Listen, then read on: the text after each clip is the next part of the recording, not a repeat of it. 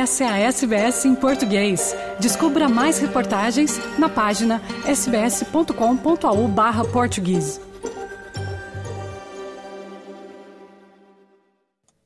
Olá, estes são os destaques do noticiário em português desta terça-feira, 31 de outubro de 2023. O noticiário em português é publicado às segundas, terças e quartas-feiras. Com vocês hoje, Fernando Vives. SBS. O SBS. SBS. SBS. SBS Radio. Os bombeiros de Queensland estão lutando em condições extremas contra um incêndio mortal a oeste de Brisbane pela segunda semana. O incêndio já ceifou uma vida e destruiu quase 50 casas na semana passada, forçando centenas de pessoas a evacuarem suas casas. É um dos 80 incêndios que queimam atualmente no estado.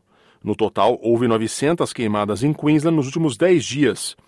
O primeiro-ministro Antônio Albanese afirmou que haverá suporte às pessoas afetadas pelos incêndios. A queimada em Western Downs já matou uma pessoa e forçou a evacuação de centenas de outras, queimando 20 mil hectares em 10 dias. No entanto, as equipes de combate ao fogo, que já estão exaustas, enfrentam um dos dias mais difíceis com um alerta de perigo extremo de incêndio emitido hoje para a região de Darling Downs e Granite Belt, onde a queimada de Tara continua a ameaçar moradias. São esperadas rajadas de vento de até 40 quilômetros, juntamente com calor de 37 graus. Albanese diz que o ministro da Agricultura, Murray Watt, fará um levantamento da área para ver como os afetados podem receber mais apoio. We are providing support. Uh, Tara's fire, as of 7:30 last night, was now at Watch and Act level. Uh, today, we will have established a recovery centre in Tara. Uh, we expect some 42,000 claims as a result uh, of these fires uh, so far. Uh, Minister Murray Watt is visiting that area today to see what other support can be offered. A confiança do consumidor australiano foi afetada pelos dados de inflação divulgados na semana passada, que vieram acima do esperado e alimentaram especulações sobre um aumento das taxas de juros no dia da Melbourne Cup na semana que vem. O índice montado semanalmente pelo ANZ e pela Roy Morgan diminuiu 3,2 pontos na semana passada, caindo para 75 pontos no índice. O indicador tem registrado níveis fracos, uma vez que o elevado custo de vida e as altas taxas de juro mantêm os orçamentos familiares sob pressão. A economista sênior do ANZ, Adelaide Timbrell, diz que o declínio adicional aponta uma impressão de inflação desconfortavelmente alta e expectativas de um aumento das taxas de juro em novembro pelo Banco Central da Austrália. O governo australiano deve anunciar uma campanha educacional de 10 milhões de dólares em conjunto com todos os estados e territórios para resolver a escassez de professores em todo o país. A campanha batizada de Be That Teacher contará com educadores de escolas públicas a compartilhar suas histórias sobre a importância de ser professor na formação pessoal. As propagandas serão publicadas em um site do governo. O ministro dos Serviços Governamentais, Bill Shorten, diz esperar envolver mais jovens no mercado educacional. We need more teachers. Teaching is a great profession, and we want to encourage young people and people who might be thinking of um, what to do uh, with a job to become teachers. So, be that teacher is a smart idea. It reminds you of the good teachers that we've had in our lives who've given us that inspiration to try harder or fall in love with a topic or an issue. We just need good teachers, so I think it's great to encourage people.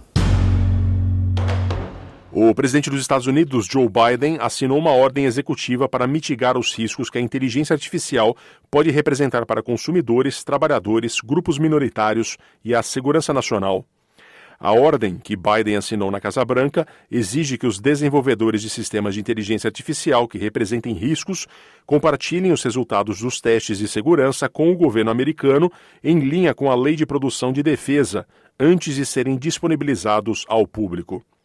Também orienta as agências a estabelecerem padrões para esses testes e abordarem os riscos químicos, biológicos, radiológicos, nucleares e de segurança cibernética relacionados. Biden diz que a ordem forçará as empresas a provar que os seus sistemas de IA não representam um risco para o povo americano. This executive order will use the same authority to make companies prove prove that their most powerful systems are safe before allowing them to be used. Before allowing them to be used. That means companies must tell the government about the large scale AI systems they're developing and share rigorous independent test results to prove they pose no national security or safety risk to the American people. A Rugby Australia, entidade que comanda a modalidade no país, confirmou oficialmente a demissão do técnico Eddie Jones dos Wallabies. Depois de assinar um contrato de cinco anos, Jones deixou o cargo menos de dez meses depois, após uma campanha caótica na Copa do Mundo de Rugby da França, onde os Wallabies não conseguiram passar pela fase de grupos pela primeira vez. A campanha teve derrotas para Fiji e Gales, com Jones conseguindo apenas duas vitórias em seus nove desafios no comando. Aos 63 anos, Eddie Jones foi anunciado como salvador dos Wallabies quando foi nomeado à escolha do capitão pelo presidente Hamish McLennan após a demissão do anterior titular Dave Rennie.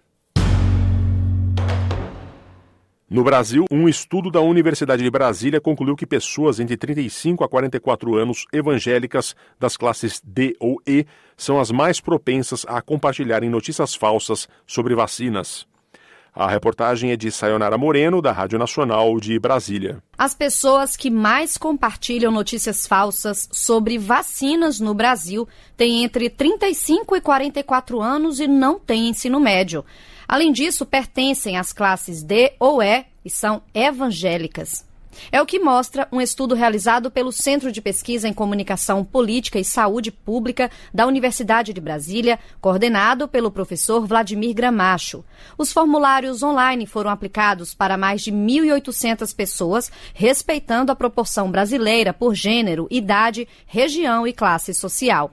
Diferente do que muitos imaginavam, os maiores compartilhadores de fake news sobre vacinas no país não são os idosos. O professor Gramacho explica o motivo. Os idosos compartilham mais notícias falsas em outros temas. Quando o assunto é política, tem vários estudos que mostram isso. Estão distraídos, às vezes porque não entendem muito bem a dinâmica, né, o fluxo da informação na internet, às vezes porque acreditam mesmo né, naquela informação. Mas no caso das vacinas, essas pessoas mais idosas no Brasil foram socializadas numa etapa em que o Programa Nacional de Imunizações teve muitas vitórias, controlou doenças, erradicou algumas. O Brasil é um exemplo internacional. A essas pessoas foram mostrados 12 títulos de notícias, seis verdadeiras e seis falsas, sem que elas soubessem. E foi perguntado: Você compartilharia essa notícia? O levantamento mostrou que 62% dos entrevistados não compartilhariam nenhuma das falsas. Por outro lado, 38% compartilhariam pelo menos uma delas e 8% enviariam cinco ou todas para os contatos. O professor Vladimir Gramacho definiu como preocupante que um terço dos entrevistados compartilhariam ao menos uma informação falsa sobre vacinas, o que coloca em risco a credibilidade do Brasil no assunto. Gramacho relata que outro achado preliminar na pesquisa é que as pessoas que compartilhariam notícias falsas sobre vacinas têm, em maior parte, afinidades com o ex-presidente Jair Bolsonaro e com a religião evangélica. É muito importante dizer que não é porque a pessoa é evangélica tem simpatia pelo ex-presidente Bolsonaro que essa pessoa automaticamente compartilha notícias falsas. O que a gente vê é que entre as pessoas né, que compartilham notícias falsas sobre as vacinas, há maior predominância de pessoas que, quanto à religião, são pessoas evangélicas e quanto a preferências políticas, são pessoas que apoiam né, e têm simpatia pelo ex-presidente Jair Bolsonaro. Sempre foi um adversário das vacinas e da vacinação específica contra a Covid. Para interromper essa tendência a compartilhamento de notícias falsas sobre vacinas, o coordenador do estudo se mostra otimista e defende uma força-tarefa de vários setores da sociedade e uma educação midiática. Eu aposto que as autoridades sanitárias, pesquisadores, enfim, os meios de comunicação vão produzir ou vão encontrar formas eficazes né, de intervenção que preserve o direito das pessoas de se informarem, de expressarem as suas opiniões, as suas preferências, mas também que busque corrigir, refutar informações erradas que estejam circulando, estabelecer ou incentivar uma educação midiática para que as pessoas em geral saibam identificar mais claramente quais são as informações confiáveis, de onde vieram, quais são os fatos por trás daquela notícia e quais não são. O perfil levantado na pesquisa é apenas o começo dos resultados. O estudo completo vai ser divulgado no seminário A Desinformação Científica como um Problema Público Transnacional, em novembro, na UNB.